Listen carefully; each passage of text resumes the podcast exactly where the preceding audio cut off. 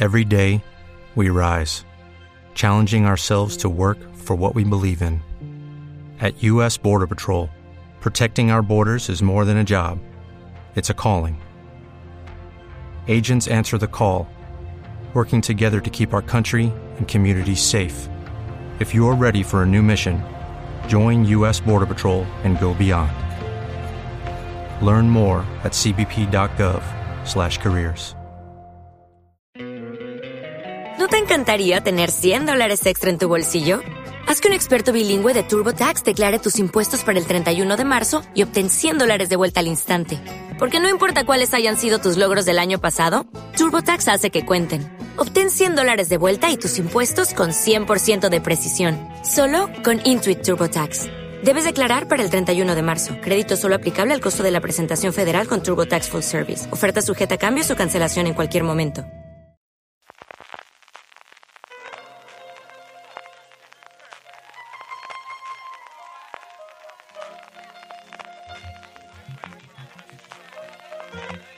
Estás escuchando Fuera de Series con CJ Navas. Bienvenidos a Streaming, el programa diario de Fuera de Series en el que un servidor, CJ Navas, te trae las principales noticias, trailers, estrenos y muchas cosas más del mundo de la serie de televisión. Edición del jueves 5 de mayo, nos quedan ya poquitos días para acabar la primera semana de mayo, muy lluviosos, madre mía la que está cayendo por aquí por Levante y eso que aquí en Alicante no está siendo tanto como las imágenes que estamos viendo de Valencia.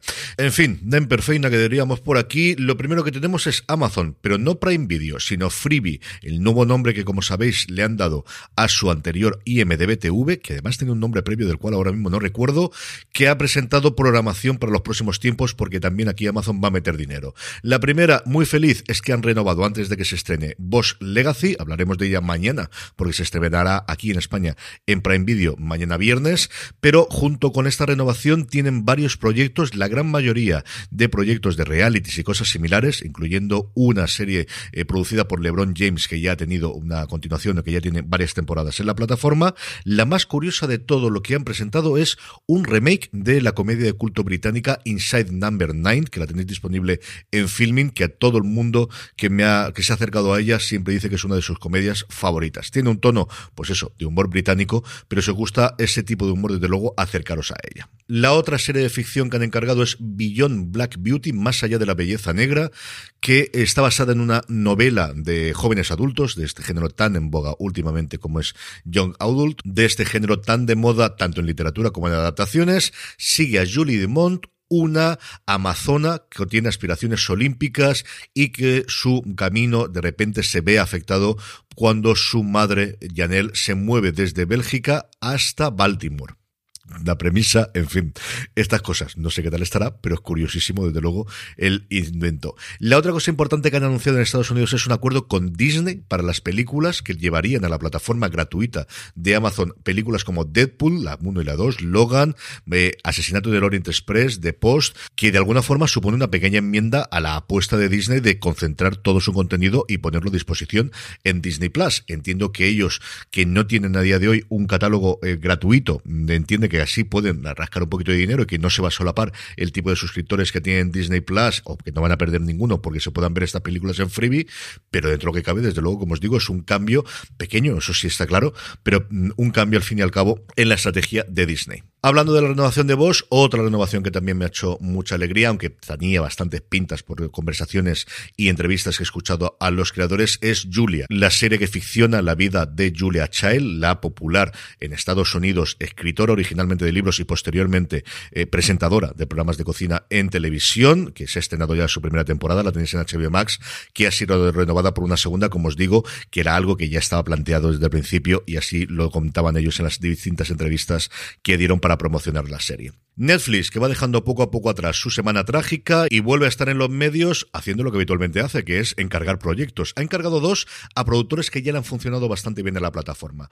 Por un lado, la creadora de Dead to Me, cuya tercera y última temporada está pendiente todavía de estreno. Liz Feldman, que así se llama la creadora, va a ser la responsable de No Good Deed, algo así como ninguna buena obra. Suele ser el primero, el principio de la frase hecha de No Good Deed con Ampanish, que podemos traducir como ninguna buena obra o ninguna buena acción queda sin su castigo Vertigo, que va a seguir a tres familias muy diferentes que buscan intentar comprar la misma casa pensando que esto va a resolver todos sus problemas.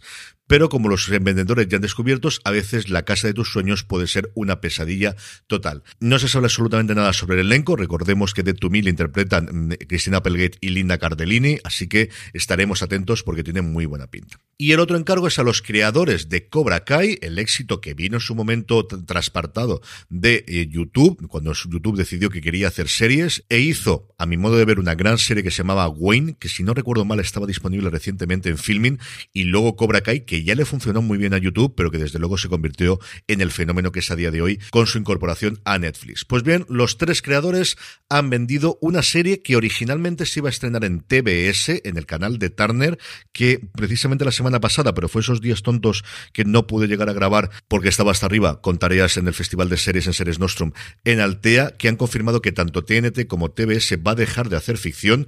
¿Quién te ha visto y quién te ve? TBS ha traído alguna de las comedias más importantes de los últimos tiempos y sobre todo TNT, que durante algún tiempo tuvo alguna de las series más vistas del cable americano, como The Closer en su momento, o Rizzoli Niles o similares, se especializaba sobre todo en series policíacas. El caso es que esta serie llamada Obliterated originalmente iba a ser para TBS y tiene una premisa maravillosa. Es un equipo de fuerzas especiales que se traslada a Las Vegas para desactivar una bomba, lo consiguen y deciden que ya que están en Vegas, pues van a aprovechar el fin de semana. ¿Qué ocurre? Pues que se corren la juerga de sus vidas en plan resacón Las Vegas y de repente que la bomba que habían desactivado era un señuelo y que la bomba real sigue allí y tienen en esa situación en la que se han quedado que desactivarla. La premisa, como os digo, es maravillosa, no te da para hacer muchas temporadas, eso desde luego, aunque largo me lo fiáis, luego veremos cómo se puede estirar el chicle si la cosa funciona. Desde luego, crédito después de haber hecho Cobra Kai, los creadores la tienen absoluta y totalmente.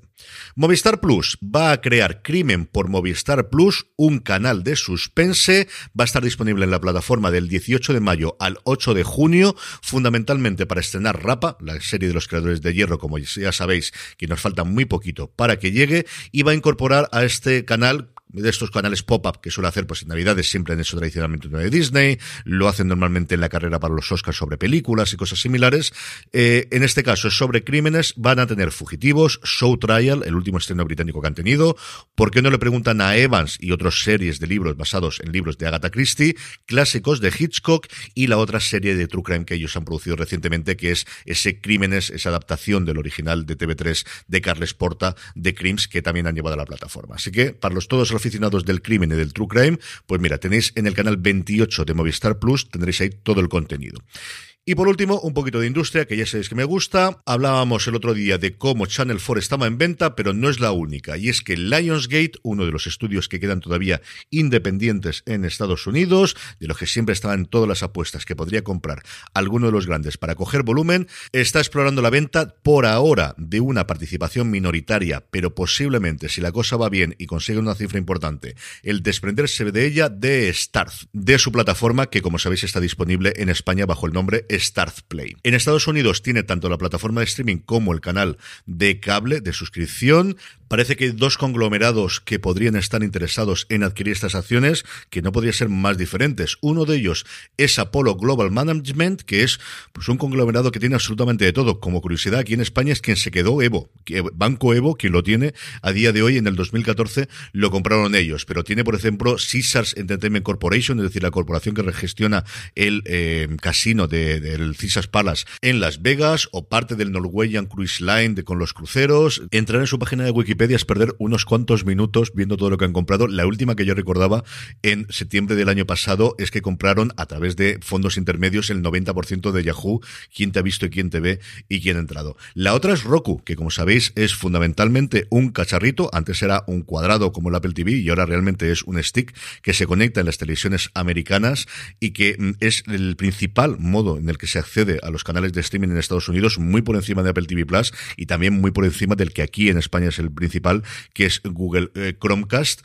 Las dos estarían interesadas, veremos a qué evoluciona esto. Lionsgate la compró en su momento, se hizo con el 100% de las acciones por 4.400 millones en 2016. En 2021, el Consejo de Administración de Lionsgate permitió a sus directivos que explorasen la posibilidad de vender Starz por completo. Por ahora parece que no va a llegar hasta largo, pero desde luego sí que es un punto de atención y al menos es un globo sonda para ver cómo está el apetito de posibles inversores y de posibles plataformas que quisieran entrar a comprar Starz, que tiene muy, pero que muy buenas series y con algún que otro gran éxito. Power funciona muy bien en Estados Unidos y que os voy a decir de Outlander a nivel mundial. Trailers. A ver los hilos, pero realmente solamente hay uno. Y es que ayer era el 4 de mayo, hacemos el chiste con el May the 4th, es el día de Star Wars y es el día que Disney Plus decidió debutar el nuevo tráiler, el que parece que ya va a ser definitivo, de Obi-Wan Kenobi, que como sabéis llega a final de mes, el mismo día que nos llegará Stranger Things. En este caso, con dos episodios. Vemos mucho más de lo que parece ser la trama, vemos algún personaje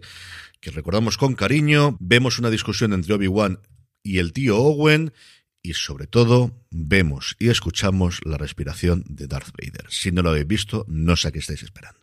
Estrenos, es jueves, pero parece que fuese viernes. Vaya locura. Siguiendo con el May the Fourth, ayer se estrenaba en Disney Plus el documental del cómo se hizo de Boba Fett, así que ahí tenemos algo para llevarnos a la boca antes de que llegue Obi-Wan Kenobi. Por cierto, también ayer en Disney Plus se estrenaba el último episodio de Caballero Luna, a ver si podemos hacer un review de la, toda la temporada próximamente. Comedy Central estrena Harina, el teniente versus el cancelador. Netflix, que estrena el jueves como si fuese un viernes, nos trae, por un lado, Clark, la increíble increíble historia de Clark Olofsson, el polémico criminal que inspiró el término síndrome de Estocolmo, pues solamente por esa parte ya puede ser interesante. Hermanas de sangre, unidas por un peligroso secreto, las amigas Sara y Kemi se ven obligadas a huir cuando un hombre rico desaparece durante su fiesta de compromiso. Y por último, el pentavirato. Después de siglos de influir en los acontecimientos históricos, una sociedad secreta se enfrenta a la amenaza interna. ¿Conseguirá salvarla un reportero canadiense? Mike Myers, sí, sí, Mike Myers, con muchos años. Y precisamente cuando se cumplen 20, si no recuerdo mal, del estreno de la primera película de Austin Powers, vuelve a ponerse la piel de decenas de personajes estrafalarios. Y para mí el gran estreno del día, The Staircase, la serie de ficción de HBO Max que recrea los hechos históricos y especialmente basada en el documental que tanto éxito tuvo en su estreno y que recientemente adquirió y continuó Netflix. Tenéis la crítica sobre el documental en foreseries.com y posiblemente eh, para el fin de semana tengamos algún comentario de Lorena Gil sobre este. Las críticas que he leído hasta ahora son bastante, bastante buenas. Y por último, la buena noticia del día, me permitiréis que tire un poquito para la terreta, y es que la temporada final de Paraíso se va a ver en primicia en el Festival de Alicante, el Festival de Cine de Alicante.